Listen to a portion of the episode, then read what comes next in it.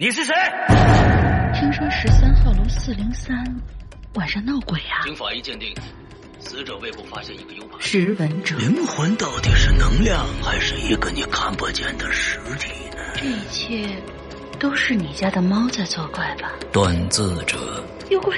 我在这儿呢。识文者，谁是识文者？别犹豫了，那个女人根本不是你的妻子。这些塔罗牌到底代表着什么？凶手就在你们中间，而且是两个人共同制造了这起谋杀。识文者会吃掉断子者，这不是一个传说吗？只剩下三十秒了，我问你，你到底选择哪一个？断子者的由来真的跟上古神话有关吗？来不及了，时间一到，我们将吞噬一切！快跑啊！这不是你的！只有找到真正的断子者，你才能解开这个谜。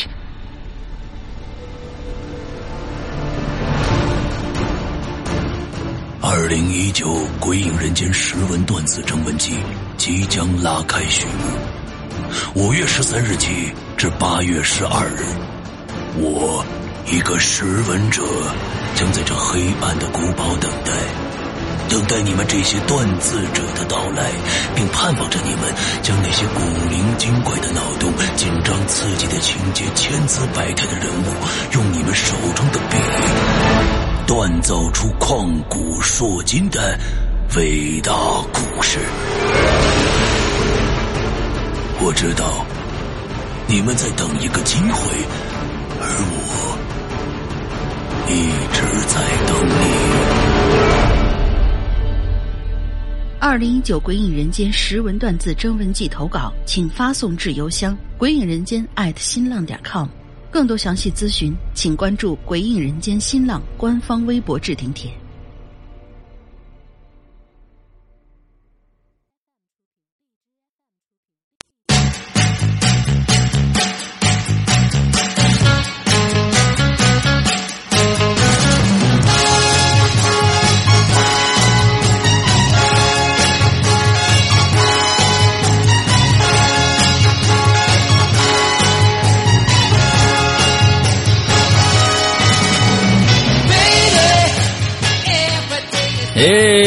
哎，各位听众，大家好，欢迎收听影留言，我是石阳。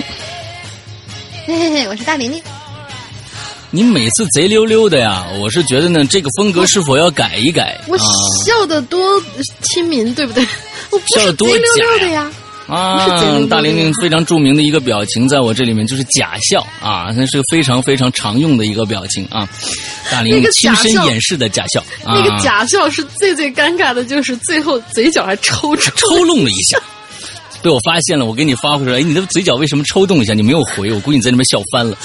啊、o k 啊、我们今天来到了新的一周，在这一周里边啊，最重要最重要的一件事情就是我们的《鬼影人间》十文断字征文季已经正式开启了。从这一周一直到八月份，我们一共有三个月的时间，三个月的时间，等着我们《鬼影人间》的各位高手和。并不是我们的粉丝的各位高手，是这个需要大家多多帮我们宣传一下，来参与到我们这一次，呃，这次征文季当中。我们这次征文季，呃呃，题材呢，其实就是呃悬疑、惊悚、推理、呃灵异，呃，就是我们这就是这些，但包括科幻，包括平行空间，各种各样脑洞的这样的呃故事。所以呢，呃。题材非常的广泛，你也可以把这个刚才我所有说的这些这些风格拧成一个故事，那就更加牛逼了，对不对？啊，我们再讲只要能干得出来，对就，一百年后，大玲玲居然还活着，这是为什么？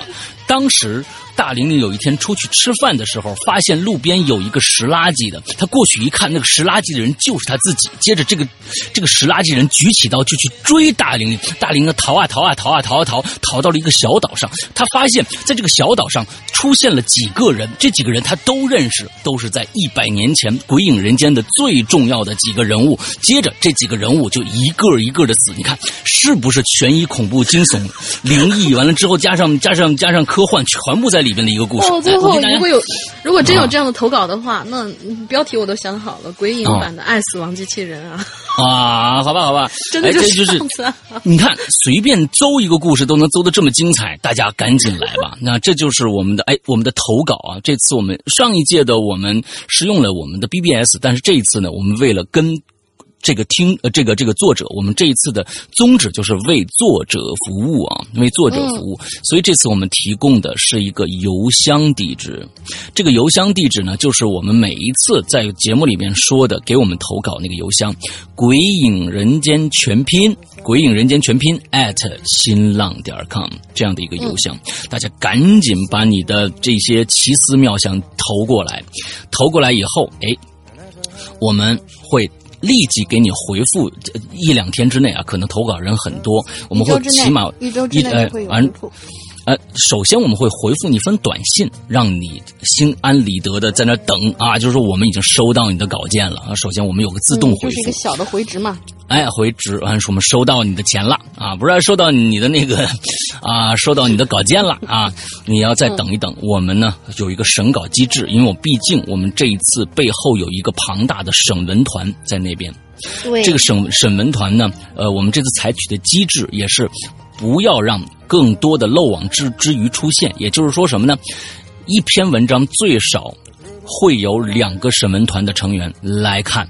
完之后呢，确保这两个审文团可能都不喜欢，或者都喜欢，或者有一个喜欢，有个不喜欢，我们再来经，再来通过他们的一些态度来决定这篇故事的去留。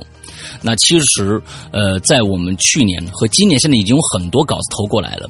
我们发现，我们在我们的鬼友，这些基本上全部都是鬼友，而且都不是成熟写手。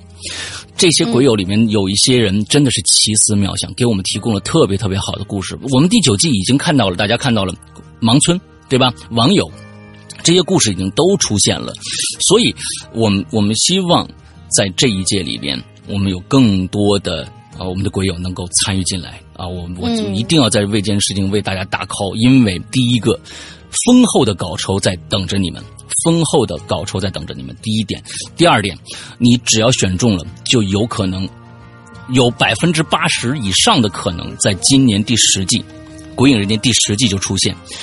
还有第三个，接着我们会将你的作品有可能改编成这个院线的大电影，或者是一个呃网剧的 IP，这都是给到你有可能你会脱离现在的生活状态，成为一个真正你愿意成为的那样的一个人的一个机会。这是《鬼影人间》可以提供给你的。OK，大家赶紧来吧。就是其实大家有有些人可能只提出来说是啊，你们去年搞的那一季，为什么我们只听到了两篇然后已经改变的东西？嗯是这样的，上一次呢，因为我们没有举办这种征文的经验，上一次呢，我们维持的时间比较短，好像只有差不多二十来天，一个月的时间，嗯，对。而且是连改带那个什么东西，呃，就只有一个月。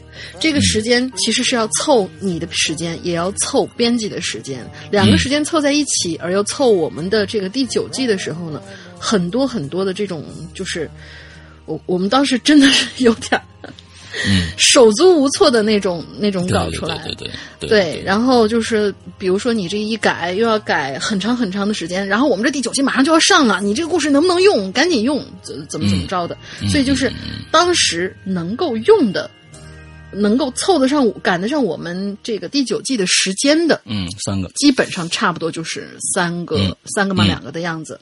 对对对对。但是这一次，而且我们上一次是其实限制还蛮多的，就是因为我们要做一集故事的话，至少你在几千字到几千字。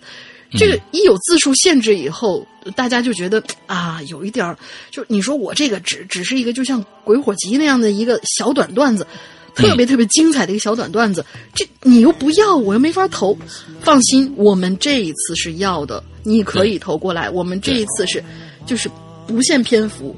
然后题材也放宽了，而且我们时间也放宽了，所以你有想法你就大胆丢过来就好了。甚至你可以丢一个大纲过来，嗯我们这次是允许大纲的，而且大纲我们也是会购买的。也就是说，你没有时间写一个特别长的一个一个故事的话，那你有一个特别好的一个梗，就跟当年的比如说《第六感》或者是《小岛惊魂》一样啊，完了之后啊，这个这个男的其实是个鬼啊，到最后才揭秘啊，这种特别牛逼的啊，震惊全市的全世界的这种梗当啊。时特别牛逼的这样一个啊，梗对啊那种梗只能用一次啊。对，没有人用过这这我跟你说啊这样的反转，这种梗啊，只能用一次的梗是绝对，就是呃，现在少之又少了。谁能想起来想想到这样的一个梗？我够真的，我我们愿意花大价钱购买你这样的一个梗。嗯，嗯，对。对对，好，我们的我们的大纲也也也会收集。OK，那就是我们今天在前面要跟大家说的一些呃关于我们这一周征文季的一些事儿。剩下的其实、嗯详细的要求的话，大家去看我们的置顶微博就好了。还有一件事情，呃，我们刚刚的啊，我们的潮牌啊，我们的潮牌，呃，我们的这个迷彩啊，外套，刚刚大家基本全都收到货了，完了之后也买家秀买家秀啊，该呃我们的里面的谜题啊，该破解破解啊，有很多人啊都因为破解了谜题加了一个月的会员啊，所以呢，这是这个这个回报还是很多的啊。完了之后呢，接着我们的潮牌要来了，夏季。大家都知道，我们夏季都会出两两到三件的 T 恤。我们今年的 T 恤可谓是触目惊心啊！我是绝对要买的。就是啊大玲玲以往情况之下，就是老大知道我穿衣服的话，其实局限性还是蛮大的，因为我就喜欢那么几个风格。但是这一次的衣服，我是绝对要买的。哎，他他基本上是呃，我们的潮牌基本他就大玲玲这边没买过啊，没买过，作为员工都不买啊，作为员工都不买，我们有员工内部价都不买。反正这一次呢，他去看到了以后，就说我必须要买这件衣服。我一定要买，这件衣服打死我也要买，穿不了我也要买。哎，首先呢，这件衣服是我们两位鬼友啊，不同的设计人，不同的两位画师，为我们这一次的主题 T 恤画了两两张，一个相同，怎么说相同元素的这样的两件 T 恤，画了两件，嗯哼，非常非常的漂亮。而且呢，这这一次呢，我们 T 恤是一黑一白，一黑一白。那也也就是说，以前都是说啊，我要我我喜欢黑的，那不是我喜欢白的。完了之后出哪个颜色都不行啊！我跟你说，就算出十二个色儿，都有人不愿啊。你这个绿呀、我喜欢那个绿啊，你能出不了。我们这次，但是呢，我们这次是一黑一白，同一个元素的两张图在一黑一白上面啊，哼嗯。完之后，请大家注意，我们会在下一周，大概会在下一周啊，大概会在下一周，我们上线这个我们的这个 T 恤就开卖了。差不多还是二十天的预售期、呃订购期啊，二十天以后发货，正好赶到六七月份、六月底那个时候，大家就可以穿上，正好过夏天。那，所以样衣我们都拿到了，我拿到了，非常漂亮啊。之后就看大家看到第一眼的时候有没有眼缘了，因为这一次真的是太漂亮了。嗯，好吧，我们就是一个小的预告，勾一下它啊，勾勾一下大家啊。OK，那我们接着来今天的故事吧。来，大玲玲，这一次的故事，嗯、我们你先再说一一下咱们的话题题是什么？嗯话题，就是在群里面听到的那些八卦啊，不是也不是八卦吧，就是嗯呃比较让你印象深刻的、比较惊悚的一些一些东西。嗯嗯、那么许久不见的骑士军，我当时其实犹豫了很久啊，这骑要不要士军念他的啊我到底要不要念他 念吧，还是就对我念了你，你有没有看到这一次他写的这么长，完了最后他挖坑了没有啊？嗯，他说的其实就就就就我们看看再说吧。啊，反正你也没看。来，开始，嗯嗯，对，没看。就每次看见骑士军，又觉得无奈，放上来吧。然后一看一看，嗯懒得看。嗯，来吧，骑士军，你要反思自己了。MC 骑士军同学，嘿，石阳龙你好，我是 MC 骑士军，想我没有？没有。这次的主题是聊天，嗯，那就久违的来一个有点治愈的故事吧。注意是治愈导致抑郁的故事，看看它能让我们多抑郁啊！每次都让我们挺抑郁的。呃，什么什么分不清对话，呃，但但是我们在这儿是看不清楚的啊，没关系，我就呃看着感觉读吧。嗯他还专门很贴心的给我们分了颜色。对不起，我们不是在网页上面念的，这个你要知道。嗯他说他的好朋友杨，这个杨啊，其实是个很看重金钱和工作的人，毕竟他正在做的就是小时候自己梦想的工作。嗯有这么一次聚会上，我呢就跟杨聊这个话题。我靠在阳台上，我就对他说：“我说杨啊，你这个偶尔也得出去玩玩，你天天在办公室里待着，真的有意思吗？”杨呢就咂了一口酒，看看夜空，又看看我，苦笑了一下：“嗨，休息一天就少一份钱呐，这个道理你也不是不懂啊。”我呢就把杯子里的酒一饮而尽。我说：“你就是太现实了，整天就想着赚钱。你以前可不是这样的呀。”于是呢，我们的思绪就不由得被勾回了高中时候。这高中的时候啊，我就跟这位杨，我们两个是好哥们儿，也是宿舍的室友。不过因为某些原因，导致我们的宿舍的人呐都变成了走读生。也就算那个时候，我呢有了我第一台单车。事情也就发生在我们开始走读不久之后。嗯我还记得那是一个梅雨季节，那梅雨季节的夜晚呢，基本上都是在下雨的。我当时正懒散的躺在家里，边看电视，一边无聊的聊着 QQ。就在这个时候，杨的头像啊突然就抖了一下。我点开一看，上面只有一行字，上面写着“苗”，就禾苗的苗啊，苗的事情你知道了吗？就是莫名其妙出来这样一句话。这个苗啊，是杨当时的女朋友，长得好看，人也挺乖的，是全班公认的女神。也就是因为这个原因，她呢就经常啊被一些所谓的社会女青年就是欺负、霸凌这样子。啊，我默默的把电视关了，慢慢打出几个字，我说我知道，而且我知道接下来有可能会发生什么。杨就给我回了一句，他说：“没人跟我说过，你怎么也没和我说过呀？”我当然是不敢跟他说呀。就像杨这种死脑筋，要是让他知道了，他绝对会跟那些霸凌者拼个你死我活啊！嗯我跟他，我跟他，哎，好吧，我我我终于又不知道是谁说的了。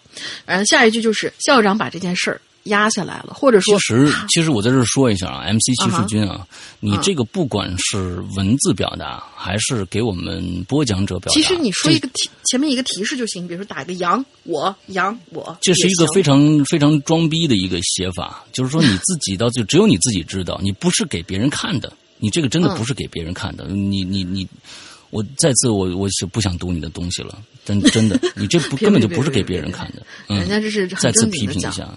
对很很正经的讲了一个正经的故事。但是没有作者这么写东西，除非他前面有一个话，接下来是他说的，完他不都不用写是谁说的，或者因为现在我真的不知道这件这一句话是谁说的，所以对，所以就就会产生很多的歧义啊。我嗯来来吧，嗯，你接着接着说吧，嗯他说校长把这件事压下来了，或者说他被家长收买了。我呢就回了一句，我说他们啊，就是那帮女的社会女青年，我说他们也受到了相应的惩罚了嘛。我一边打着这行字，一边心想着不好，那家伙的目标不会是校长吧？然后杨就给我回了一句：“惩罚，能怎么惩罚？退学、休学？他们他妈的弄断了我一女朋友的一根手指头，这就是惩罚吗？哇，这么严重！通过这行文字，我似乎都能看到他紧握的拳头了。我连忙从沙发上蹦起来，一边换衣服一边给他发消息。我说：“你冷静一点，千万别干傻事儿。你在哪儿？我现在马上去找你。”杨回答说：“我现在在学校，老子他娘的就是要给那个傻逼校长一点颜色看看。”我说：“你现实一点，你去打校长，你还能活到毕业吗？”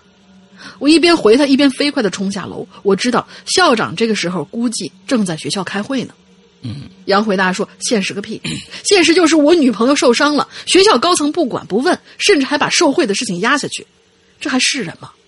这种学校，我觉得不上也罢，还不如揍他一顿，然后辍学去打工呢。”我说：“你先等等，你等我一下，我马上就到。”我骑上自行车狂奔在雨夜里边，雨水打湿了整个手机屏幕。呃，非常应景的，我现在窗外也下起了大雨。呃，待会儿大家可能会听到一点杂音。他今晚给我发的，就是他当晚给我发的最后一条消息是：“你别再劝我了。”也就是他已经下定决心要去做这件事情。嗯，但是我还是不放弃啊！我还是在屏幕上一边骑车。哦，天哪！你这一边骑车一边发消息吗？我说：“你再好好想想自己的未来。你不是一直想上个好大学，再去大企业工作吗？你现在是做了这些，你之后怎么办？为了一个女人抛弃了自己的未来吗？”我必须承认，我当时这话说的挺过分的。不过确实是特殊时期。但是正如我刚刚说的，他那天晚上根本就没有再回我的消息，我也只能低头顾着骑车往学校去赶。过了几分钟之后，我的电话响了，是杨打过来的。我也刚好把车停在了校门口的自行车停车位上。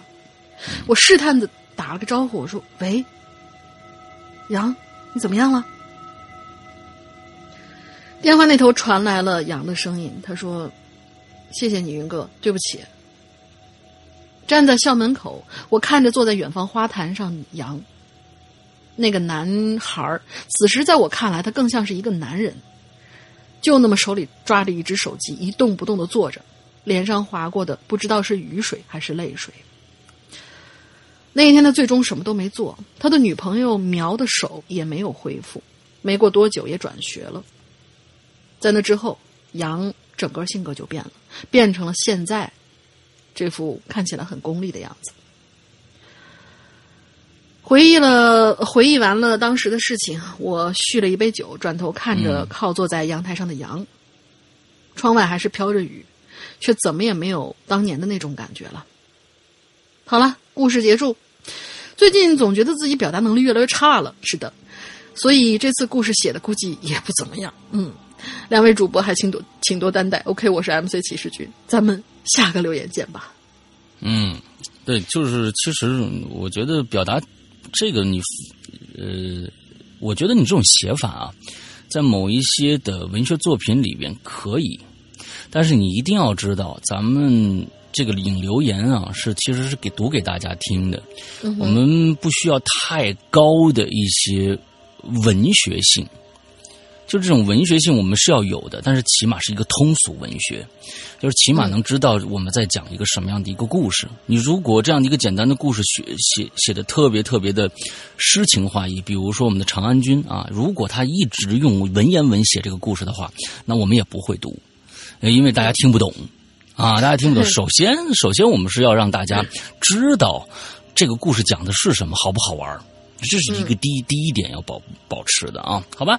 嗯啊，我觉得这个还不如流水账呢，因为流水账起码我们大家知道我怎么了，我怎么了，又又又，然后然后然后可能加很多然后然后，但是他起起码这一条线，我们知道啊，这个人在干什么。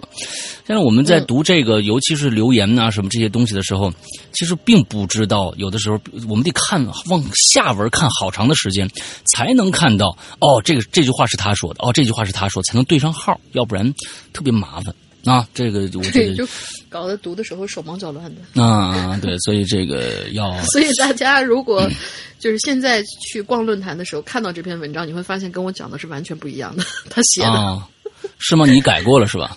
没有。哦，就你说你同时加的那些词儿是吧？啊，对对对啊，对对，就是我们加要加很，我们要加很多的词儿来补充他们，让让大家能听懂的一些词儿啊，要不然你要光念的话，根本听不懂这个这个这个这个东西。嗯。好，下面小铃铛啊，世阳哥、龙玲姐好，我又来了啊！学最近的学业有点重，我已经有好久没有留言留言了。这次呢，我要说两个从微信群里听到的两个比较灵异的故事。好，第一个故事是我在班级群里听到的。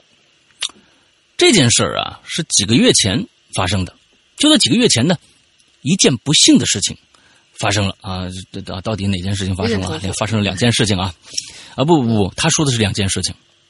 第一件事，这个事情呢是在几个月前发生的，是在他是听班级里面讲故事那个这件事情是在几个月前发生的。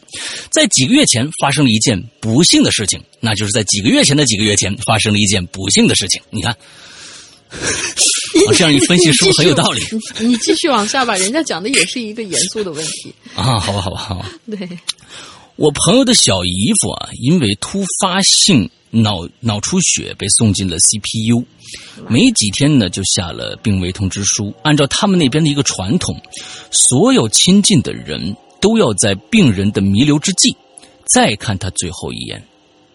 于是呢，在医生同意的情况下，包括我朋友在内所有的亲属都按顺序一个一个单独的进去看望。等轮到我同学的时候，这个同学是个女字，她啊应该是个小女孩儿，她已经是最后一个了。据她的描述，当她刚踏进 CPU 的那一刻，就感觉一切环境都变得不一样了。嗯，四周一点声音也没有，而且充斥着一种莫名的压抑感。她以前也没有这样的经历，以为呢隔离病房的环境都是这样。就没在意，继续往前走。当他快走到他小姨夫隔壁的床边的时候，就看到躺在那边床上大概六七十岁左右、头发花白、有一个消瘦的老人，从床上呢抬起了头，用浑浊的眼睛看着他。那他们就这么对视了差不多几秒钟。那我同学就有些疑惑了，觉得。这人看起来病的，说也不是那么重啊，那为什么会送到 CPU 呢？他又想着自己进来可能打扰老人休息了，就礼貌性的对床上的那个人呢点了点头，笑了笑。而老人呢也对他笑了一下，然后又躺回去了。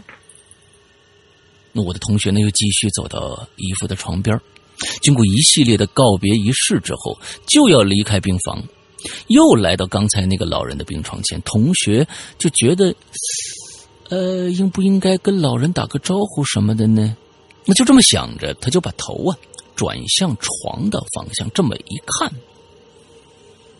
他可就吓坏了。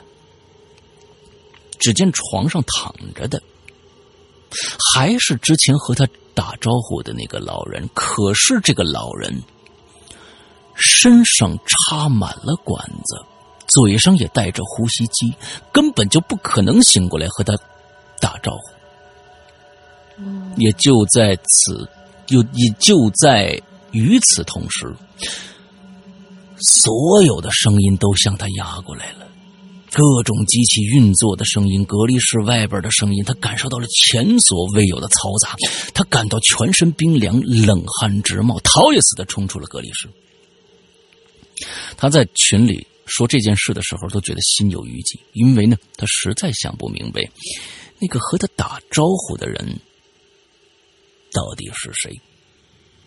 哎，这故事不错啊，这第一个讲的非常的明白。嗯，第二个故事，在说这个故事之前呢，我想问大家一个问题，你看人家还还有还有有问有答的啊，你们见过兔子精吗？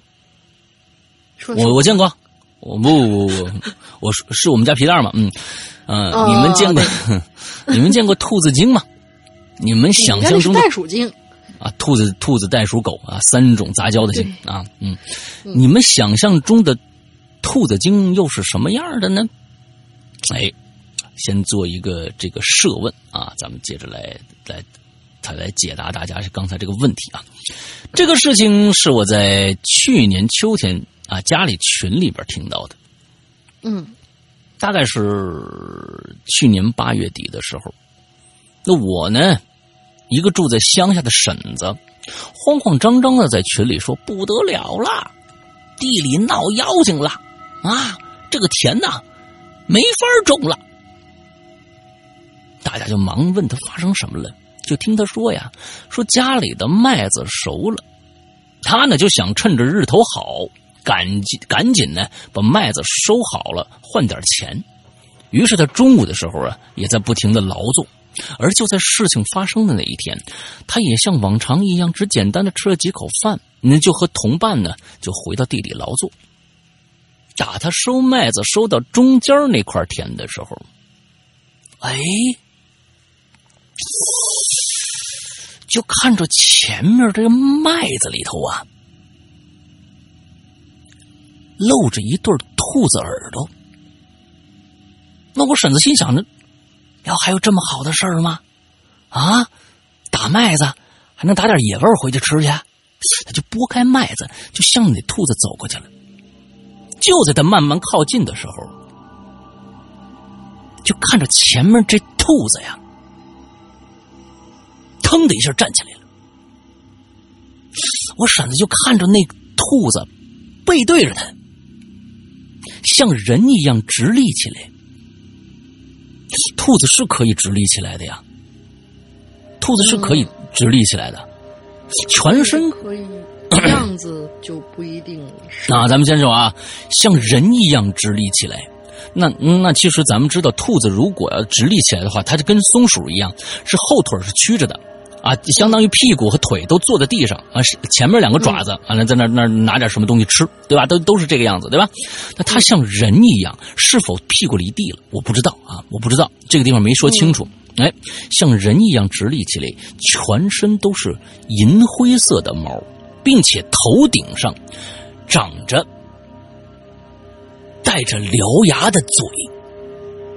哦，头顶长嘴，还长着獠牙。我婶子以为自己看花眼，揉揉眼，又向前走了几步啊，就看着那兔子呀，回过头来了。他不回头，你怎么能看着他獠牙呢？啊，这就长在头顶上是吧？哦，我操，那那那我明白了，他不是长在额头上，是长在正头顶上，有一张嘴，带着獠牙的嘴。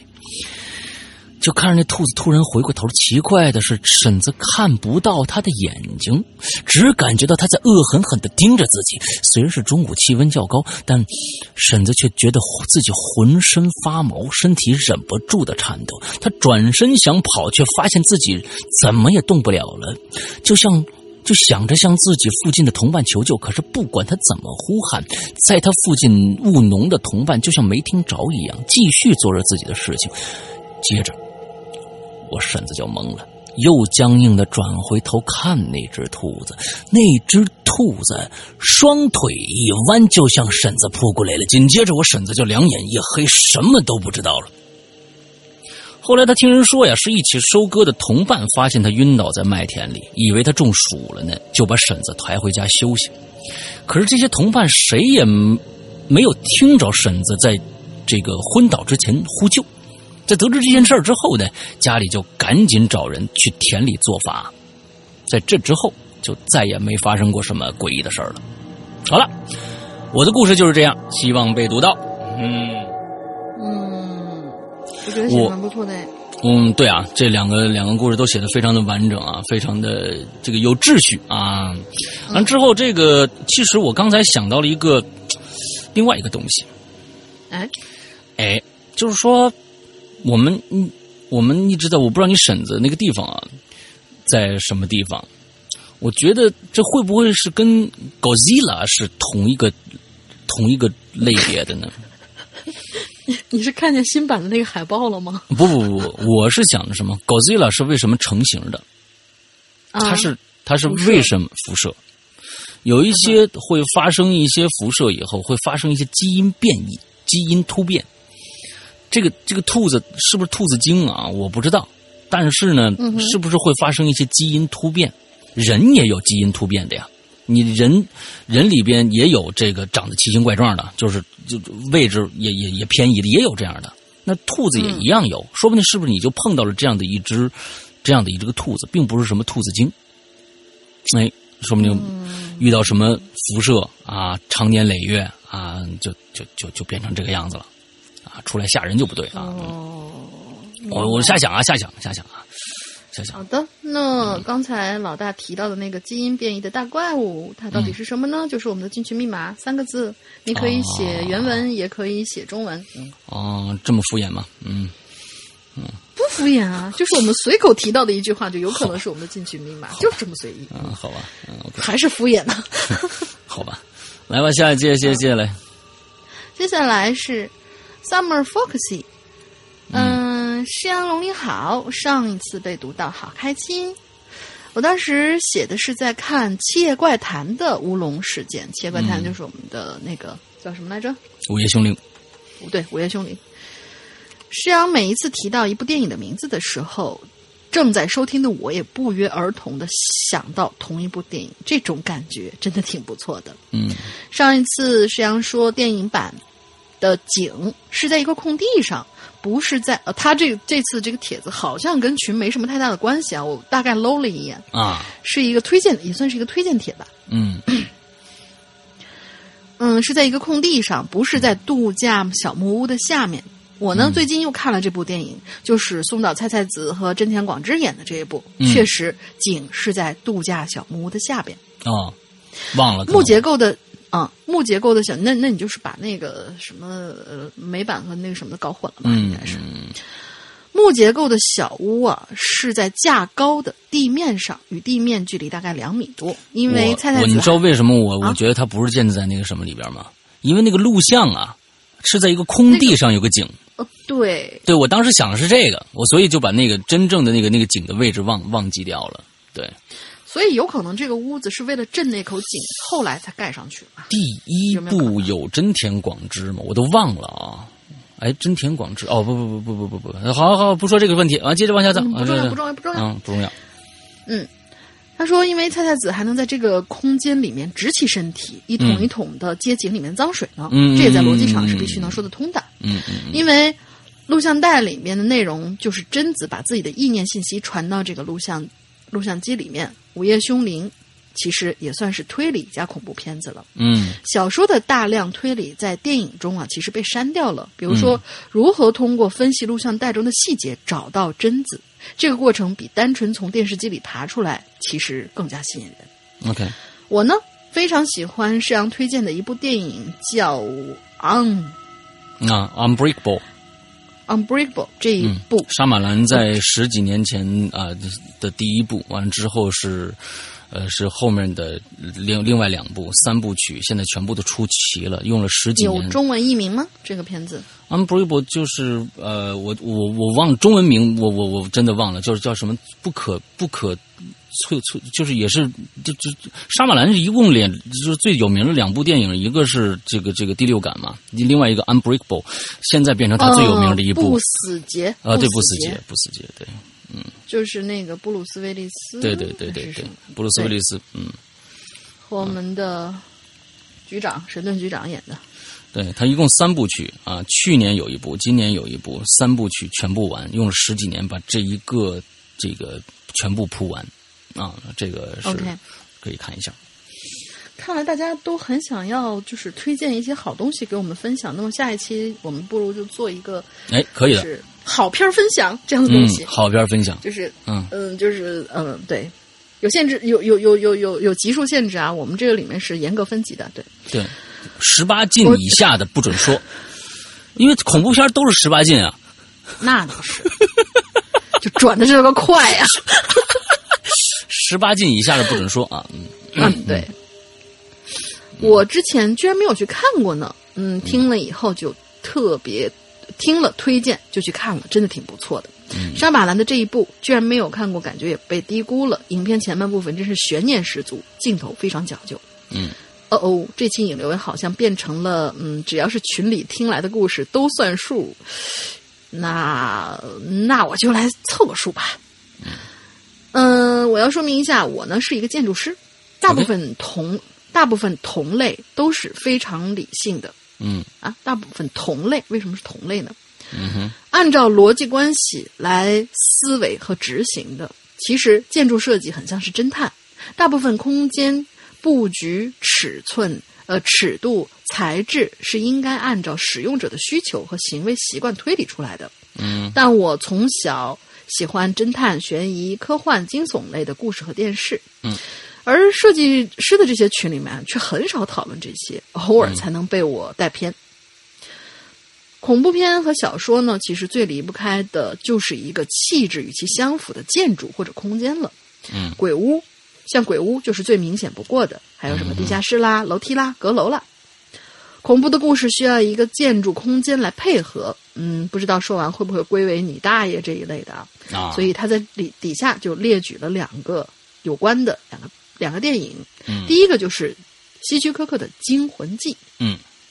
就那大概内容呢就是哎哎，嘘啊，就是那个拿那个刀是插嗯。插插洗澡的女人。啊，插洗澡的女人的故事叫《惊魂记》啊。什么鬼？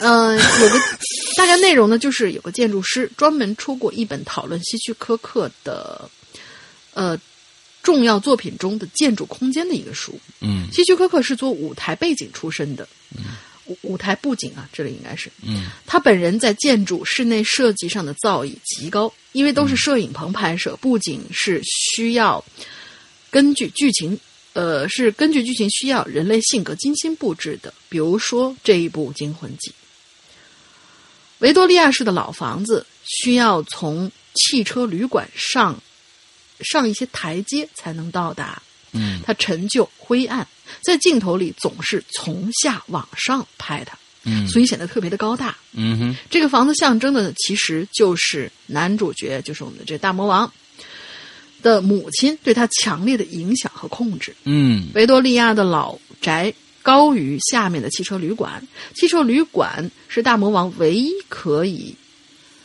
呃和外界联系的渠道，也就是他自己。但老宅始终在监视着旅馆，正如母亲从生下来就一直牢牢控制着儿子，死之后儿子还是被他控制着。那当然，这不是鬼。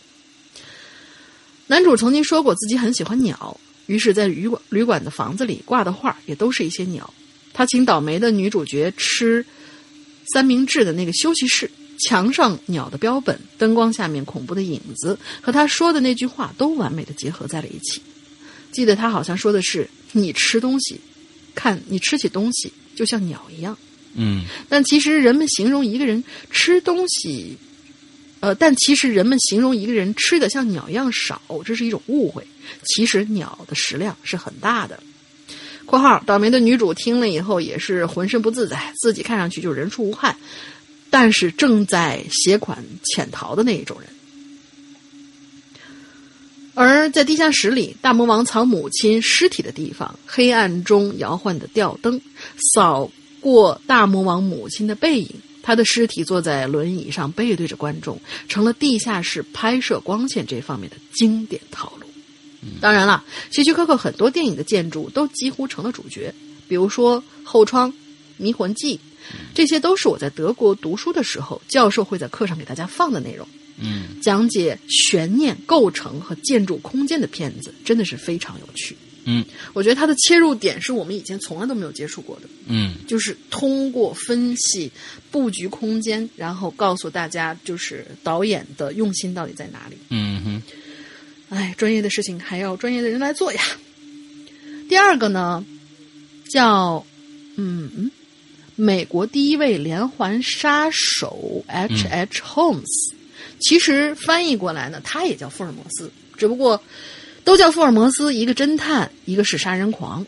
这位双 H 福尔摩斯活跃在一八八六年左右的芝加哥，跟贝克街那位一样，他也是智商极高，学医学出身的。哎当时他开了一对，当时他开了一个药局，但更多的经济收入是靠长期诈骗保险公司来获得的。他外表体面，举止迷人，给陌生人印象非常非常的好。在芝加哥的世博会期间，大量外来人口涌入城市，这个家伙呢更是大开杀戒。据警察统计，他涉案的，他当时涉案呢有两百多人，但他自己供认只有二十七人。而他并不是因为杀人被捕，而是因为保险诈骗。他收集受害者的方式绝对是电影套路级的。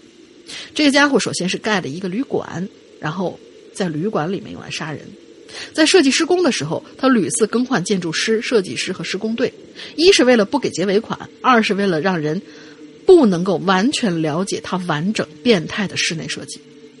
那旅馆里头有暗道、假的隔墙、隔音墙，有的房间有五个门，有的房间没有门，哪儿都走不到的楼梯、毒气室、陷阱，还有一个带着焚尸炉处理尸体的大地下室，用来处理那些从容的、从容的处理那些尸体。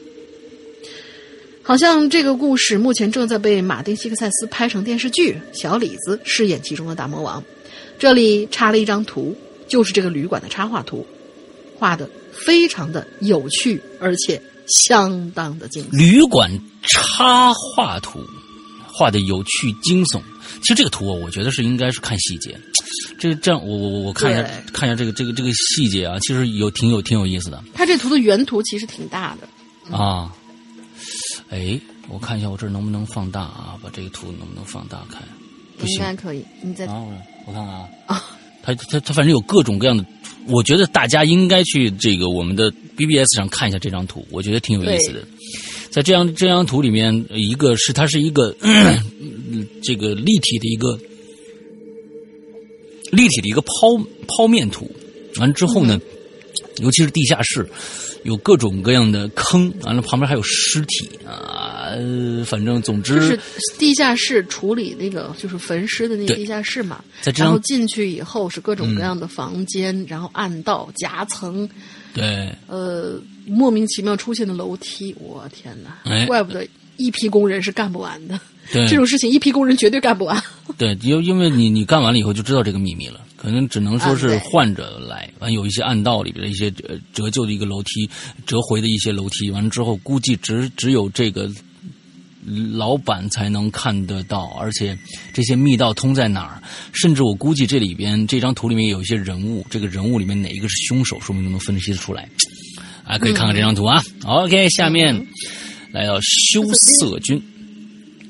羞涩君啊来了啊！出什什么什么就你羞涩君就直接就就啊就，一开始的时候就是一个对话，啊啊，好吧，来吧，来了，老弟。嗯啊什么之类啊，我看看啊，嗯，这这这这这个东西来了，阿创啊是啊，叔叔阿姨，好久没来你们呃没来看一下你们和小林了。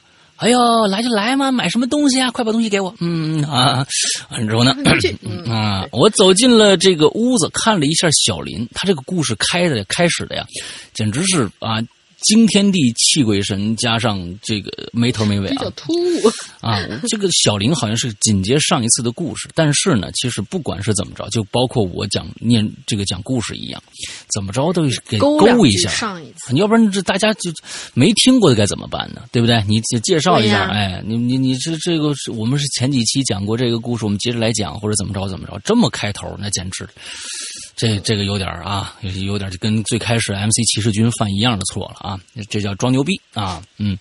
嗯，啊、我走进屋子看了一下小林，他气色呢还不错，只是大热天戴着一个针织帽，又穿了一件外套，显得跟今天的天气有点不搭。跟林叔叔和林阿姨客套了几句之后呢，呃，我就跟小林一同在他的房间里互相慰问，近些日子过得怎么样？说了一会儿啊，我便问起他最近还有没有碰到过奇怪的事儿了。他说：“嗯，有是有的，只是次数不太多了。”我说：“就问他，我说还是粉红睡衣的女人吗？”嗯，是，但不只是。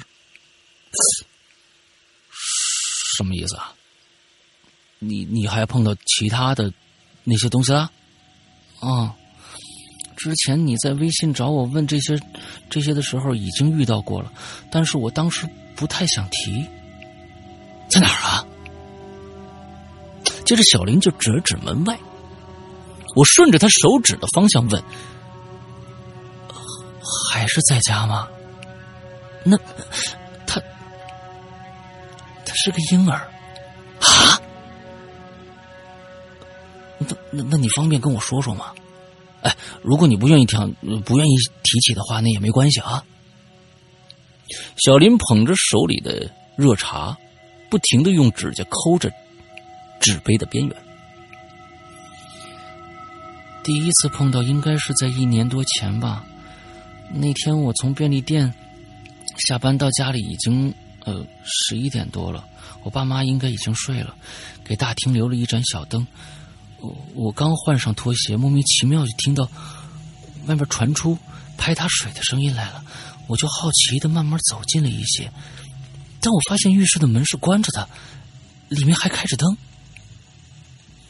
我接着就敲了敲门，我轻声叫了一声“爸妈”，但里面没有回应。当我拉下门把手将门推开的时候，门突然向我推的反方向推过来了，门再次被关上了。当时我被这突如其来的撞门声吓懵了，因为我知道自己又遇到那些东西了，而我只能逼着自己当做什么都没看着，当做什么都没发生，爬起来往房间走的时候，我还忍不住的回过头看了看拿道关起来的那道啊，嗯，回头看了看那道关起来的浴室门，那个时候我就看着磨砂玻璃上贴贴着一个小孩的影子。我感觉那个东西正在贴着玻璃上观察。当时的我，我只能加快脚步回到房间，盖上被子，假装自己睡着了。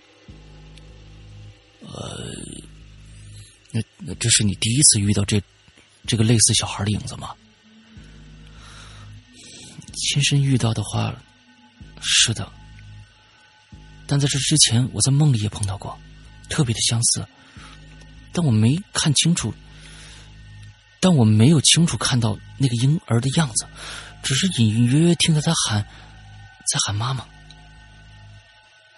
那你之后还碰到过这个孩子吗？有，但是不多了。其中一次是我跟妈妈在大厅里看电视的时候，我突然感觉到背后有人揪我头发，嗯，不是那种用力的揪，是那种一点一点就，就好像在玩我头发一样。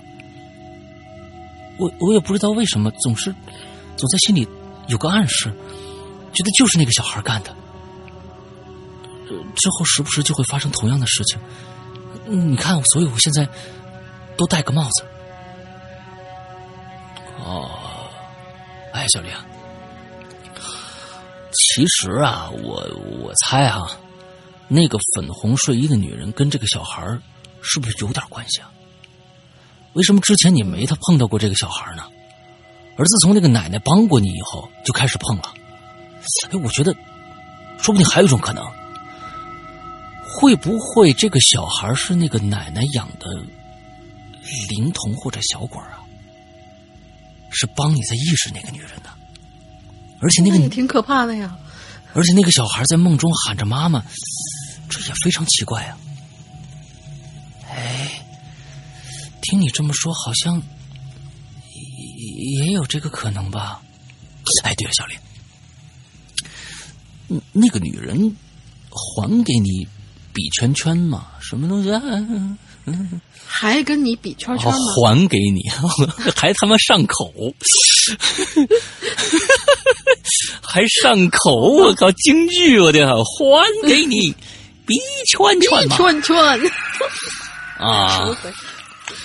哎，小林，哪个女人还给你比圈圈嘛？嗯，那那那就不要了。哎，小林，嗯，那那个女的还给你比圈圈吗？你你有没有搞清楚那个她比那个圈圈什么意思啊？有，而且每次碰到都会比，都会比，嗯嗯，而且每次碰到她都会比，但我真的搞不清楚原因。我跟我爸妈说过，他们也是支支吾吾的。不会跟我说太多。哦，哎，小林，我看你今天面色不错，已经比以前好多了。那可能是因为我已经习惯了吧。虽然碰到还是会害怕，但是日子长了就……接下来呢，我们继续先聊一点别的，因为是同龄人，也是好朋友，同时又有着。呃，同时又有着同样说不清楚的经历。我比起他，我比起他其他的朋友更能走进他的心。从小林的谈吐与表情中能看出来，他的生活虽然在普通人看起来是不正常的，但在我看起来已经是慢慢好转了。P.S. 由于不能写太多，后续继续在引流言里更新。下次呢会讲到跟他的父母的对话，干货和很多事情的联系都在新一段的对话当中。老大和大玲玲辛苦了，三群在这里起立鼓掌，一定记住勾一勾前面的故事啊，要不然直接勾两句前面的故事吧。我找到那个帖子了。对，嗯，呃，就是他有一个朋友，我们叫他小林，然后是他的一个就是中学的一个同学，然后。小林就给他讲了一些一些事情，就是他在中学的时候、高中的时候，在一个房子里面，经常能看到一个穿粉红裙子的一个女人在那拽他窗帘儿。一开始只能看到拽窗帘儿，听到拽窗帘儿，后来就被这个女人缠着。再后来，他搬了家以后，发现这个女人越来越肆无忌惮的在一直缠着他。嗯，不，仅仅是对，不仅仅是拽窗帘，而且还把他的东西扒拉到地上，窗帘儿底下还会出现一双脚，甚至蹲在他的那个餐桌上看着他。非常恐怖的一个故事。嗯对对，非常恐怖的一个故事。这中间隔的这个期数有点太多了，所以就是勾起来不太容易。嗯，然后之后呢，他外婆帮他找了一个老婆婆，是帮他去除一下这个事儿。嗯但是发现这个粉红睡衣的女人变本加厉，而且用拳头经常，呃，就是右手的拳头冲他比一个圈儿这种嗯形状。嗯嗯，当时这个故事，他说是还有后续，所以今天就是我们听到他的后续。，OK，下次羞涩君自己勾一下哈。嗯，简单勾一下，你可以这个是、甚至可以这样说，就是我的故事其实是一个长故事，这个故事分别在几月几号和几月几号的哪一期，名字叫什么的引流人里面出现过，大家可以去听一下，这样也可以，没问题自己可能也不记得了。啊。对，你这这个这个这个要记住啊。嗯，OK，下一个来，好，下一个，下一个是我们这次主题的最后一篇，叫《修心》。这位同学，杨哥、林姐，你们好，我是一位四年的老鬼友了。说起来和鬼影也算是有很深的缘分。一五年鬼影三周年，呃，三周年前的一个礼拜，我跟女朋友在一起。一个礼拜之后我就分手了，呃，真的啊，嗯，哎，不是真的。他说四年之后，鬼影七周年当天，我跟他分手，不是我这个方了你这个是吧锅这个锅我们方了不你是啊，这这锅我们不不背啊，这这好家伙，你这这不背啊不背啊啊，我们这还成了好多对儿呢，你不知道吗？这这是对呀、啊，嗯，他说嗯也是很无奈呢。第一次听鬼影的节目是亦庄，刚听了个开头就瞬间爱上这档节目了。一晃眼啊，四年都过去了，女朋友也换了无数个了。嗯，啊 这是我第一次写留言，也可能是我最后一次，因为我故事实在是忒少了，还是鬼友们建议我才写出来的。嗯总共有两个故事，都不是太恐怖，但是第一个可谓是对我以后对于鬼神的认知产生了一定影响。文笔不好，见谅。下面我们开始讲故事。好，第一个故事大概发生在小学三年级的时候，我呢转了学，回到了老家，在当地就认识了两个新朋友，一个叫小新，一个叫小象。嗯一个周末，我和小新去找小象玩儿，玩了一会儿呢，小象啊就带着我们去他家的菜地里头摘黄瓜吃，哇，好幸福啊！到了地方的时候，我发现他们家菜地里好像有一个东西很奇怪，似乎是一座老坟。然后我就好奇的问了一句，就说：“哎，这谁的坟呀、怎么在你家菜地里头啊？”小象就说了：“这他娘的谁知道是谁的？好死不死埋我家地里头。”反正就是说了这么一大堆很不恭不敬的话。嗯可谁知道，刚说完这番话以后，他就突然开始吐。当时我跟小新还嘲笑他说：“你活该。”但是这心里头啊，就隐隐有一些忌惮了。黄瓜也不摘了，就直接朝外走。这小象呢，还是不依不饶，边走还边是说骂什么什么该死死了都晚上说你两句怎么了？你这不是那是什么什么之类的，就纯粹是作死的孩子。然后还没说完，就直接开始趴在路边的沟里头，更厉害的狂吐了起来，吐了大概有一两分钟，这可把我们吓坏了，直接撒丫子就跑了。我跟小新，从那以后有一段时间，我看到坟都会快点跑过去，生怕他给我们找一些不痛快的事儿。就在这件事情发生后不久，我呢又遇到了一件事儿，而且持续的时间还比较长。我给她起了个名字，叫“粉色的小女孩儿”。要首先介绍一下我们的学校啊，这学校是我们大队的那个村子里，呃，学校是在我们大队的那个村子里，也就是一个管理周边小村子的一个大村，而不是乡镇。校门口呢是一条大马路，东西走向的。我们班是在教学楼的二楼，这是前提。当时我上四年级，是上半学期，呃，呸，上半学期学区某一天，某一天轮到小新做值日了。嗯，我跟小新什么都是同学。我呢在楼道的外面等他，无聊的时候我就发现这楼道里头突然冒出来半截砖，嗯就想着谁呀闲了把这砖给拿上来，就想着待会儿把它捡下去，然后拿下来丢掉。谁知道刚捡起来那一瞬间，我脑子就就突然抽了一下，我就想着拿着下去多累呀、反正现在放学没人，直接扔下去不就得了呗。然后我还特意的看了看下头，确实没人，就抬手一扬，给扔出去了。但是，谁知道这砖头就在脱手的一瞬间，我就瞬间发现楼下竟然出现了两个穿粉色校服、背着粉色书包的小姑娘，哎呦，一大一小，大的跟我年纪差不多，小的可能也就四五岁。我靠！我吓坏了，我想喊他们，但是我突然就发不出声音了，只能是眼睁睁的看着那砖头朝他们飞过去。还好那砖头啊没有砸到他们，但也是几乎蹭着他们的后脑勺掉下去的。我是吓得出了一身的冷汗，生怕他们会过来找我事儿。但是没想到的是，他们竟然一点反应都没有，就那么走了。当我回过神来的时候，跑到楼下，我发现他们已经快走到校门口了。我就想追上去问问他们俩有事儿没事儿啊。可是就在追的过程当中，这两个小姑娘竟然就在我眼前，毫无征兆的没有了，消失了，不见了。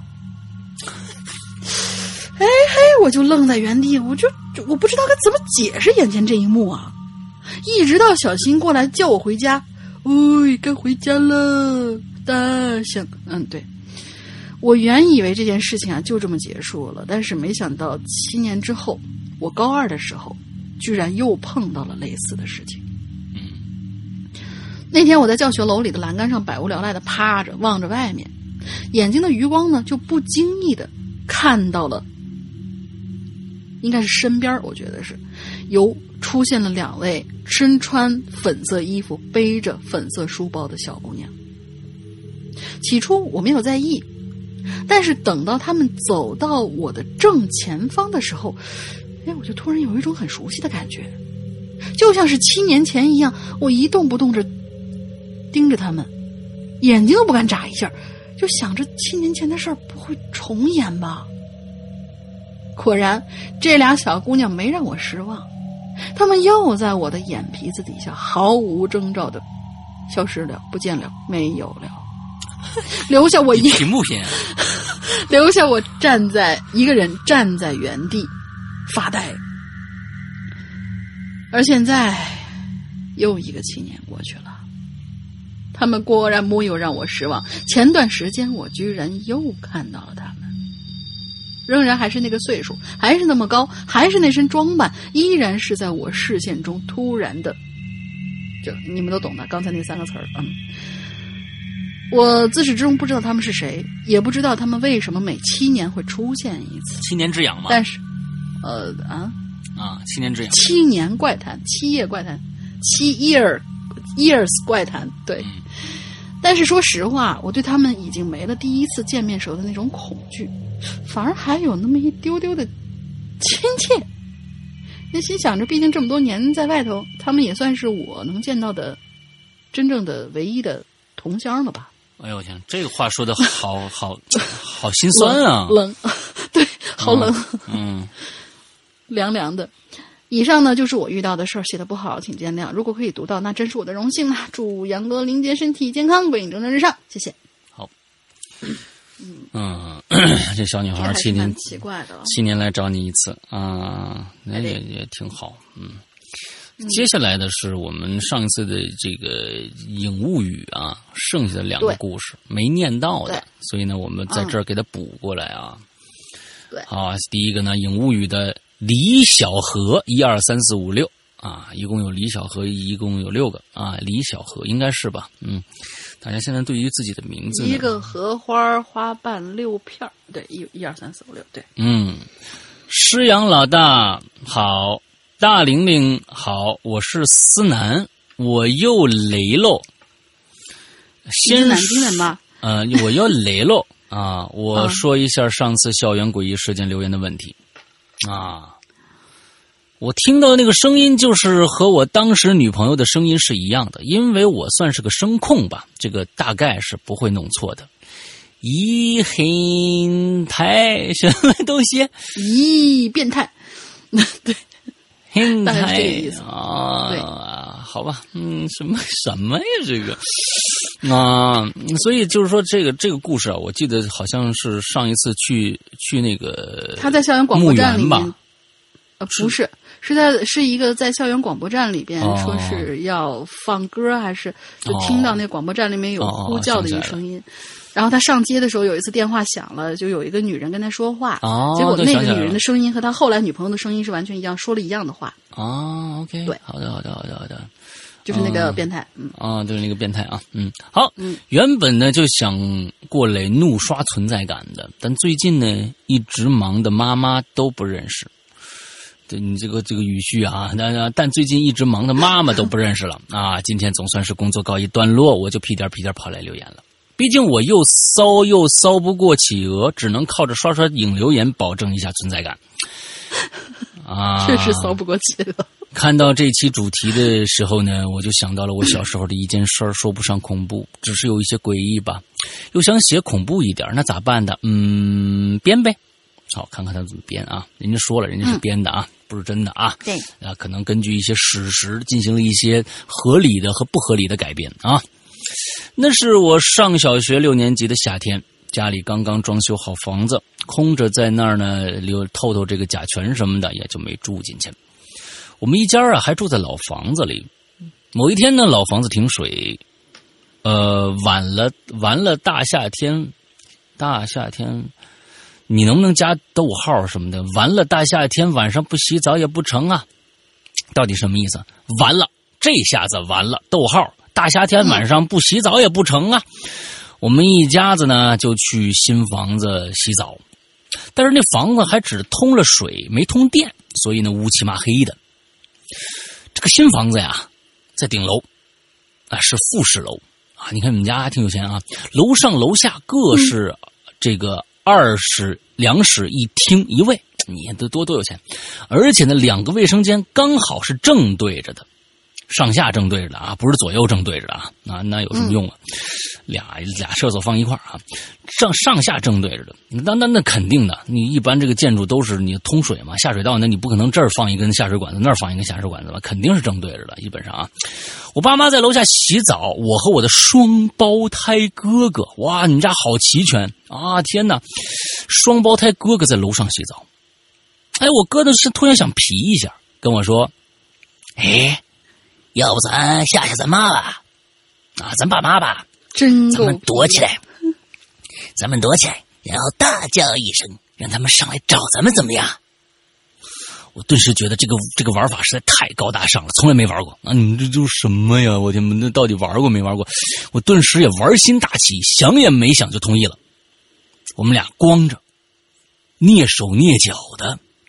啊他们没光着，我不知道光不光着，反正他也没说要穿上衣服，正在洗澡嘛，对不对？正在洗澡，他们想忽然想到这个玩心大起，可能是不是顾不上穿衣服啊？咱们先那个脑补一下，没穿衣服啊，我们先蹑手蹑脚的走到护栏那里，往楼下看。哎，发现我妈呢坐在楼下的沙发上玩手机，我爸不在。楼下浴室里有水，有水声，应该我爸是在洗澡呢。我们一看这个情况，这叫机会来呢。于是呢，我和我哥就光着 躲到靠近厕所的那间房子的壁橱里，商量好了，由我哥大喊一声，吸引爸妈上来。就在我们刚刚躲好的时候，我突然就听到一个一个尖锐又显得惊慌失措的童声喊道：“妈妈！”但那好像不是从我们隔壁壁橱里我哥的声音。哎，当时我心里还想，哟，这小子装的这么像啊！随后呢，我就听到楼下卫生间的门猛地被撞击到墙上的声音，紧接着我爸的声音吼了出来：“儿子，出事了！”然后是咚咚咚上楼的声音，我就听见房间隔壁的卫生间的门伴随着我妈颤抖的一声：“暖呐，崽子！” 你你们家就是爸妈都管你们叫崽儿吗？崽儿啊！嗯，崽子好可啊爱，狗崽子啊，什么这这狗崽，就的那个崽就是这个崽啊，崽子怎么了？就是卫生啊，就大概是这个样子。啊，卫生间被拉开了，也许是我妈声音一下吓到我了，立刻从壁橱里光着我就出来了，然后哈哈大笑，和我哥一起光着走出房间。至今我也忘不了那一刹，我爸妈的眼神，透过窗外的月光，我依稀的看到我爸妈眼神由绝望死灰变成惊喜，再转变为滔天愤怒。记忆中那是我和我哥挨了一顿我爸的，我唯一挨的我爸的一顿打。后来平静下来，我眼泪汪汪的问我哥：“你为什么要叫的那么吓人呢？你看你把爸妈吓的。”可这个时候，我哥一脸惊讶的说：“我我我没叫啊，我我我我没叫你，我以为你你你叫的呢。”这个时候，我妈过来安慰我们了：“好了，别哭了，你们也真是的，这种事情能开玩笑吗？再说，开这种玩笑也不能光着呀，你还装的那么像。”你存心想吓吓唬吓唬我我我和你爸是不是？你看看你爸也是光着出来的。啊，呃，不没有没有，这个光着的这个，我我们把所有光着的这些些细节全部去掉啊，跟这这是我脑脑补出，因为他爸太急了呀，哐当一声就出来了，那肯定他爸也洗澡呢，嗯所以不是谁谁家爸妈一块儿洗啊？不不不，他爸他爸他妈在那看手机呢嘛，他爸他爸也是光着出来的哦啊，呃对，那那还是这样，谁谁家一块儿洗啊？不，他爸在楼下那个洗澡间洗呢。刚才不是说了吗？他爸在楼下那洗澡间洗，他们俩在楼上洗澡间洗，洗着洗着就忽然想出坏主意了嘛，对吧？什么乱七八糟的？你继续。哎哎，存心啊，随后又去责备我爸下手过重。可接下来我爸说的话，让我们娘儿仨如坠冰窟。我跟你说啊，确实是这样。刚才我觉得很奇怪，父母不可能因为这么一个恶作剧，有史以来第一次打你们，一定是有其他的事情发生了，这是肯定的。所以刚才我想问，不至于啊，他这个有恐怖变成了那种释然，再接着又变成震怒，这种表情过来，一定发生这么个大事儿，才才才才会出现这种事儿的啊。嗯，我爸接着他不是不是我爸，是他爸啊，他爸接着双胞胎他爸就说了：“你以为这么好骗啊？啊？我我听到的声音是从窗外发出来的，嗯，我一眼看过去，正好看着老大头朝下就掉下去了。”说到这儿，我爸也感觉感觉哪儿不对了。那么，如果说我和我哥那个时候都是好好的躲在壁橱的话，那他看到的是谁？这个时候我们也没心思洗澡了。我爸妈，你其实啊，对于北方人来说啊，可能有点不好理解，就是为什么这个洗澡比吃饭还重，还重要？洗澡为什么比吃饭还重要？这个对于南方人来说，尤其是广东啊、海南呐、我就因为在在海南那边生活时间太长了，真的有时候洗澡比吃饭还重要，就是他们就有这么个习惯，回去必须冲一下，要不然今天就过不去了。那这就解释一下啊。这时候呢，我也没心思洗澡了。我爸妈呢，互互相对视一眼，似乎是想到了什么，急急忙忙就带着我和我哥离开了新房子，而且再也没有提起这件事儿。等到正式入住新房子的时候，我发现偏厅的某一个桌台子上供了一尊菩萨。我知道我奶奶信佛，但我爸妈不信。当时年纪小也没概念，感觉好像也和自己没什么关系。后来我和我哥逐渐长大，有一次我看到那尊菩萨，就感觉很好奇，就问我妈为什么家里要供个菩萨呢？我们不，我们不是不信这些吗？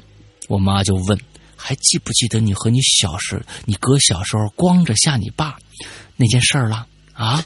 不要老强调这两个字。直到那个时候，我才知道这尊菩萨的来历。原来我爸妈刚谈恋爱那会儿，正逢清明，我妈呢就带着我妈，我爸呢就带着我妈去给他奶奶，也就是我太奶奶烧纸。我奶奶当时也在，就对着我太奶的这个坟墓啊墓碑说：“呀，你孙子给你带孙媳妇来了，啊，你好好保佑他们吧，赶紧生个孩子，这样啊，我呢也你呀，这样你也有曾孙子了。”哎，诸如此类的话啊，说起来也神奇。自那天烧完纸回来没几天，我妈就查出怀孕了。你爸太强了啊！查出怀孕后不久，我奶奶做了一个梦，就梦着我太奶奶了。我太奶奶和我奶奶说：“亮啊，亮就是这个这个谁啊？他爸爸啊，亮的媳妇儿我很满意。我本来呀，给他就是给给他给给我妈啊，就给这个这双胞胎的妈妈，给他准备了买买三个儿子的钱。”可惜钱掉了一部分，只够买俩的了，我就干脆给他买了个双胞胎。嘿，可惜呀，另外那个孩子也跟着，也想跟我走啊，但是我没钱买他呀。哎呦，哎，在那边是买孩子的，你知道吧？你看看，哇，啊。一直在和我奶奶太唉声叹气，说着这些话。后来我奶奶醒了，把梦和我爸一说。等到我妈肚子大了去做 B 超的时候，发现真是个双胞胎。自那天洗澡发生的事情以后，我爸妈突然想到这件事情，第二天就去找我奶奶了。我奶奶说：“可能是那个没有被买走的孩子，也想成为你们的孩子，可惜没缘分吧。”得嘞，我我去庙里给你们请一尊菩萨回来吧，你供在家里头啊，希望菩萨能保佑你们，也能保佑那孩子。啊。好了，故事就到这结束了。只有我和我哥下光着下我爸妈那里和我妈烧完纸回来怀孕是真的，其他的情节都是我现编的，嗯，图一乐呵。不过话说回来，虽然开始的时候不就是说是编的吗？哇，那这编的是非常好的，非常非常好的哦！就他来参加比赛，非常非常好的啊，不错啊！你要把光着这件事情编进去就更好了啊。不过话说回来，虽然我至今仍然不信任何教，但我还是保持对任何事物的敬畏之心。对了，这次呢留言就到这里。呃，认识鬼影五年有余，希望他还能再陪我五年、十年、二十年。啊，乃至更久。下次碰到有趣的话题，继续留言。如如果没有我能留的，嗯，扶我起来，我还能编啊。好，你这编的真的不错，真的不错。对啊，这些里面都在情理之中啊。这这这个，而且这这种事儿，这真的挺好玩的啊。这这很好啊，有三个孩子，又把前面这个这个事儿又给遮回来了，非常漂亮的故事。来吧，今天我们最后一个。嗯。好，最后一个同学叫七海，山哥大玲玲安好，初次留言，我是潜水两年的鬼友七海，是一个品牌设计师。平时做东西的时候呢，鬼影就是我的背景音乐啦，我的 BGM。看到这期影留言主题是影物语，就让我回想当回想起来了人生中第一次的奇怪体验。之所以说是奇怪而非灵异，是因为我呢，暂时还没有办法去定义它。在此啊，我需要先交代一下这件事情的场景，那就是我的卧室。那个时候，我父母都是昆明某个纺织厂的职工，嗯，我们所居住的房子呢，也是单位分派给职工生活区的宿舍，嗯，大概五十多平，一室一厅。一进门就是一间不太大的厨房然后是客厅最里边是带着阳台的卧室。我父母平常管教我呀是比较严厉的早早的就让我学习独立。三岁之后呢我就是一个人睡了。睡在自己的小卧室里用层板呃我那个小卧室啊是用层板儿先将原先的客厅隔了三分之一的空间，另外三分之二则是我父母的卧室。哦，为了节省空间，我的卧室呢是没有安装门的，只有母亲剪裁的布做成的门帘儿。嗯我的小卧室是长方形，短边儿的两侧分别是窗户和门帘儿，就是门。嗯长的一侧呢是我的双层床，另一侧写字桌和衣柜并排安放。好了，大概就是这么一个布局。废话不多说，这就给大家带回到事件发生的那天夜里。那是我小学四年级时候的某一个周末的夜晚，白天和父母外出，再回到家的时候啊，已经是晚上十点多了。一番洗漱之后，终于爬上了我的那个很舒服的双层床。我一般呢都是睡在下层的，上层呢则是用来堆放被褥，还有我的各种各样的布娃娃，应该是女女生吧，嗯有那么多娃娃。那个时候我还没有完全克服对黑暗的恐惧呀、这个屋里只要是伸手不见五指，我就怕的无法入睡，所以总是习惯呢把那窗帘儿拉到一半儿，好让月光能透进来，让屋子没那么黑，这样就能安心入睡了。我其实向来啊入睡比较快，嗯平躺下没一会儿，这意识啊就逐渐模糊了。起初的时候，不知道是眼睛没有完全闭上，还是已经在梦里了呢，我就感觉我自己依旧能够看见房子里的摆设，能够看见月光洒落在书桌上，因为最上层呢是玻璃台面的关系，月光反射到衣柜的左半边而右半边呢，则是在黑暗之中。不知道怎么回事我的视线停留在了衣柜的方向，好像被什么东西吸引住了。我盯着看了很久，这衣柜感觉还是熟悉的衣柜，没有什么特别之处。慢慢的，我有点疲倦了，眼神也开始涣散了。而就在这个时候，我隐隐约约的看到衣柜的前头出现了一团黑影子，而且还在逐渐逐渐的扩大。我连忙定了定神儿，仔细的观察，我发现那黑影啊，扩大到一定程度的时候就没有再变大了，看上去就像是一个高大魁梧的人，头顶着一个黑色的圆形礼帽，身上还罩着一件长长的黑色的斗篷，没有五官，也看不到皮肤。视线越往下，身体就越加的模糊。我满心疑惑呀，心想这或许是光影错觉吧，这只是看起来像个人而已。于是呢，我又反复看了好几次，我发现不对，那黑影所处的位置和角度已经超出月光影射的范围了。再加上窗外有风吹进来，窗帘随着轻摆，可是那黑影却丝毫没有受到影响。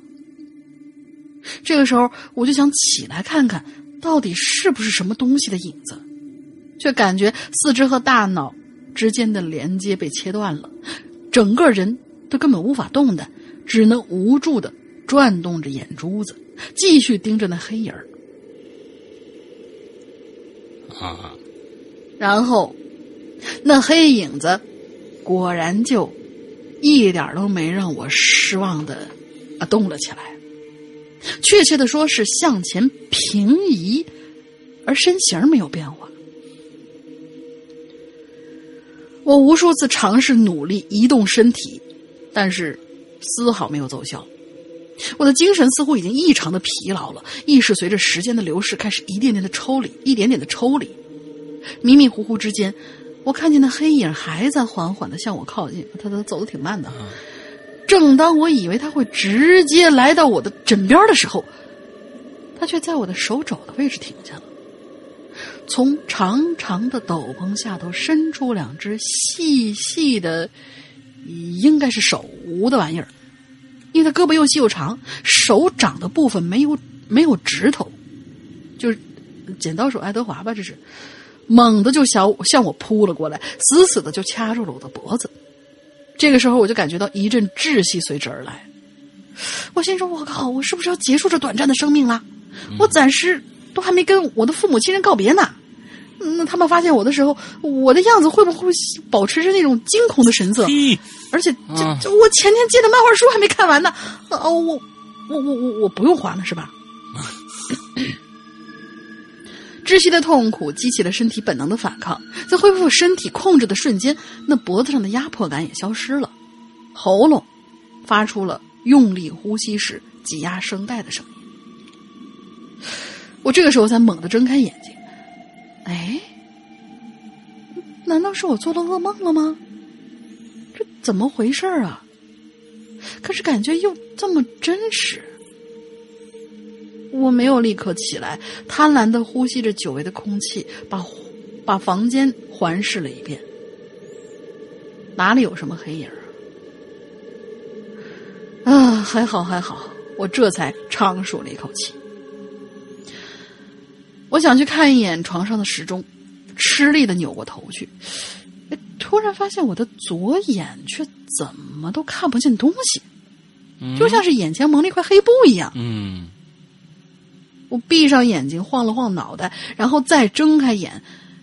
我擦嘞！我不由得倒吸了一口凉气，哎，还是看不出漫画啊！原来并不是什么，原来并不是什么黑布挡住了视线，而是有个黑影子正从我头的位置慢慢向后退过去，依然是那个黑礼帽、黑斗篷，逐渐退回到一开始它出现的位置，然后又过了短暂的几秒钟，这才消失不见了。我。这才颤巍巍的伸手扯了扯灯绳温暖的黄光从灯呃从灯罩里面冒出来，驱走了黑暗。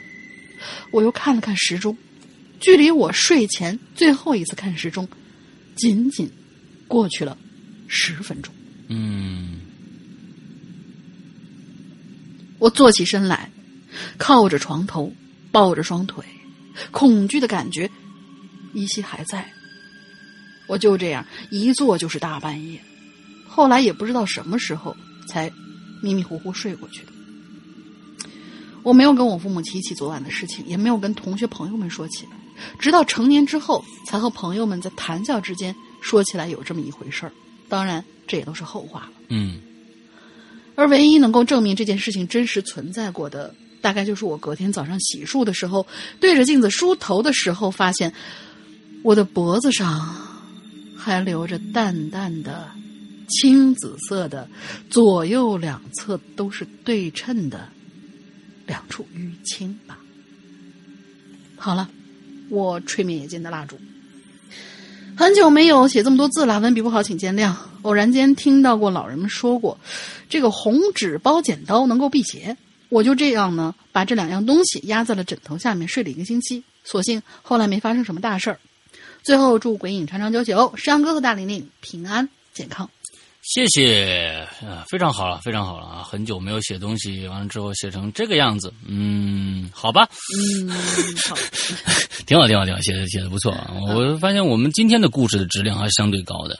啊，对，对我们今天故除了第一篇的故事啊啊，这个这个对，嗯，还是他的故事。某些人，嗯，对，对，某些人，下次直接跳过吧。嗯，对，真的下次直接跳过。不是针对他啊，我们并不是针对他，我们我们就是在座的每一位。对，OK，好，那那接接下来我们最后呢，还是要跟大家说一下我们的呃征文记。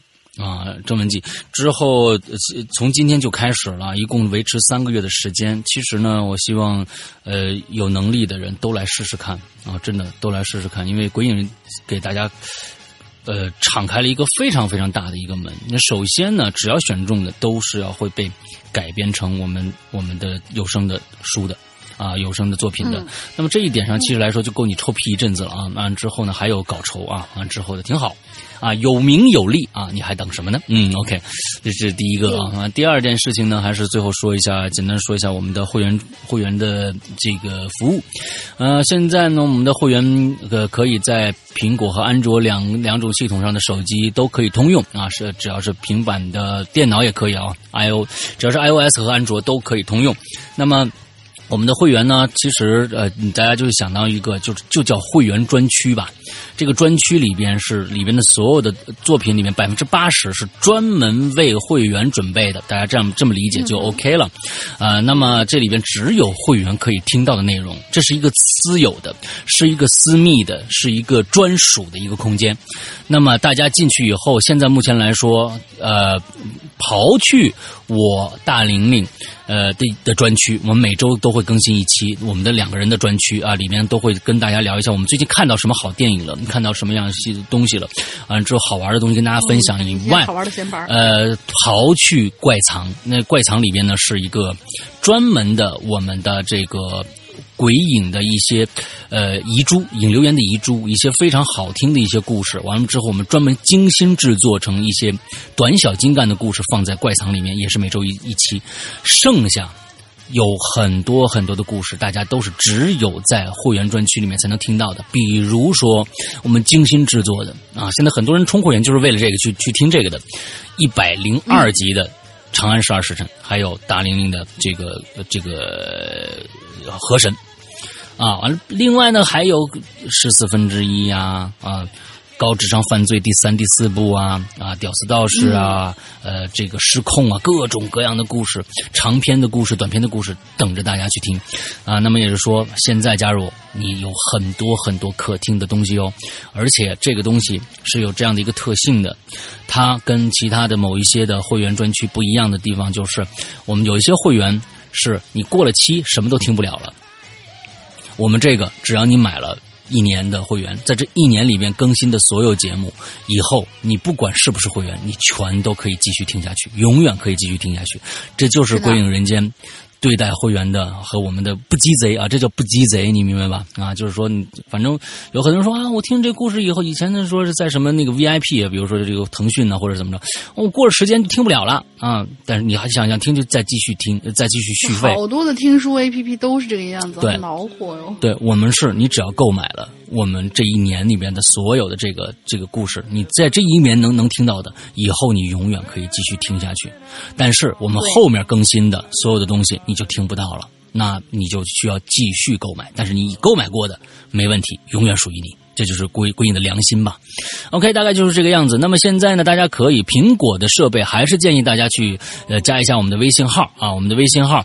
鬼影会员全拼这样的一个微信号，完了之后呢，我们的这个英子会为大家热情的服务。完了之后，因为苹果购买会员的话，它是苹果要扣走百分之三十，所以我们最好能通过微信支付的这样，或者是支付宝支付支付的这样的一个形式来去呃来去付付费，要不然我们就平白无故就损失了三十给到苹果。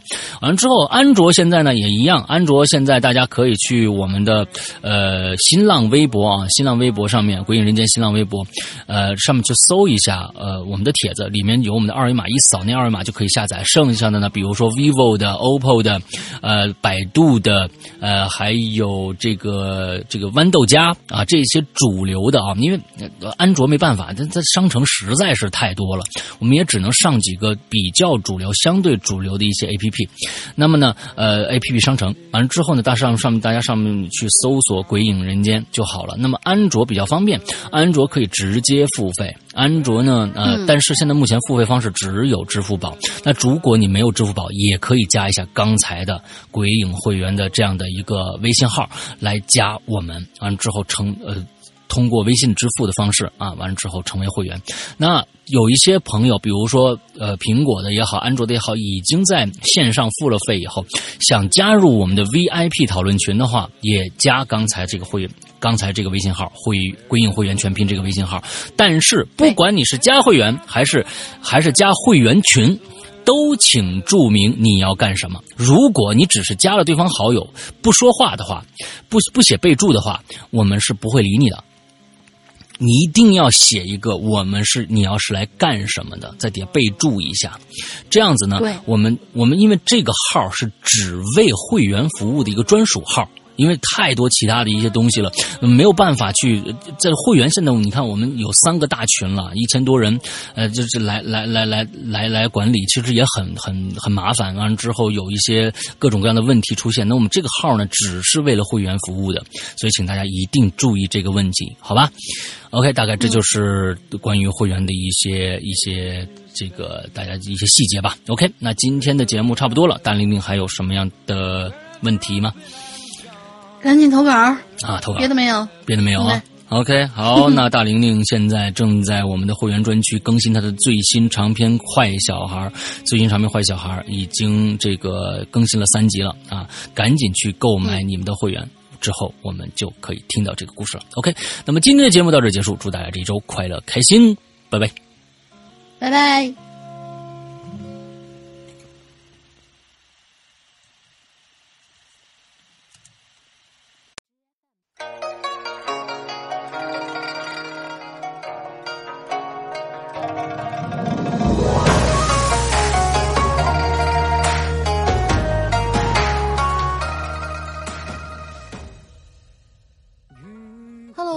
们，欢迎大家收听这一期的每周一歌，我是永远不爱你们的大玲玲。啊，好像有很久很久没在这个板块跟大家唠嗑了。大玲玲先自罚三杯。啊，一二三，好了，喝完了。接下来我们开始说正事儿啊，那就是在这期节目发布的同时，我们的征文季活动也是正式开启了。其实我知道有很多同学早就蠢蠢欲动了，因为在活动预热的那几天里，我们的官方邮箱里已经接到了不少同学的投稿，这些稿件呢也已经陆续转给了我们的九人审文团。过审之后，结果就会反馈给大家，非常的高效。而还在观望的同学们，也请不要吝啬你们的脑洞啦，把每天在群里打的一半字数用来码稿子，说不定老大就会被你征服喽。所以赶紧来参加吧。那么今天呢，为了给大家鼓舞士气，大玲玲就特别选择了老朋友福禄乐队的一首《天下一》送给大家。别说什么武无第二，文无第一，难道你不希望拔得头筹，成为我们第一个签约的明日之星吗？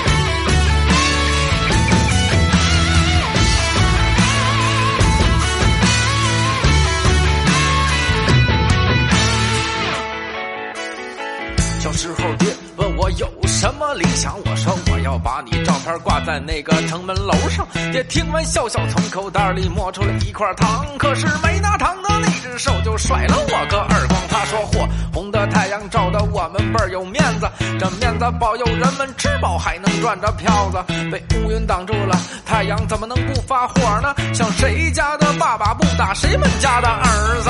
后来我长大了，我高低还是变了，我不是黑人，我就不能有梦想吗？让每个人隔三差五中中个五百万，让中国足球队能去世界杯夺个冠，让报纸杂志。电视多说点实话，让人与人的交流不用再装着孙子，让爱说话的专家都赶紧把嘴闭上，让爱作死的我们都能继续好好活着。跃龙门，一飞客冲天，这人间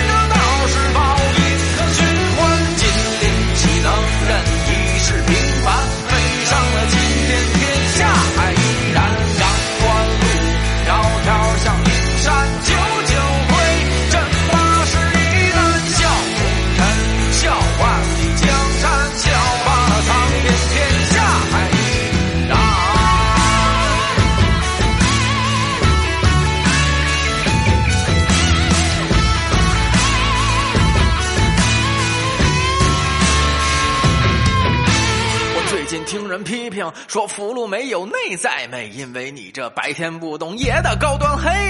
高山流水还得找个知音作陪，你顺着我给你指的方向，是否能够遥望见山长青云？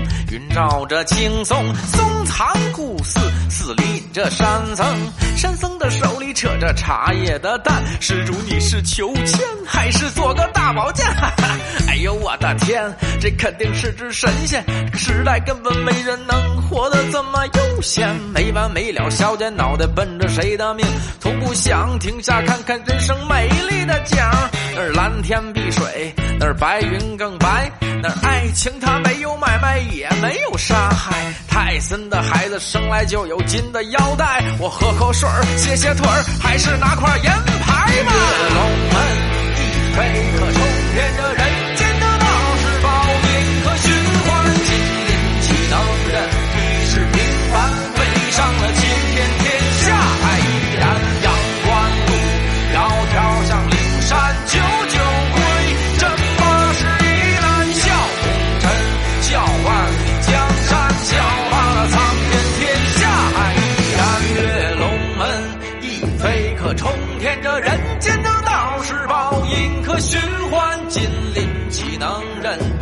平凡，飞上了青天，天下还依然阳关路，迢迢向灵山九九归。真八十一难笑红尘，笑万里江山，笑罢了苍天，天下还依然。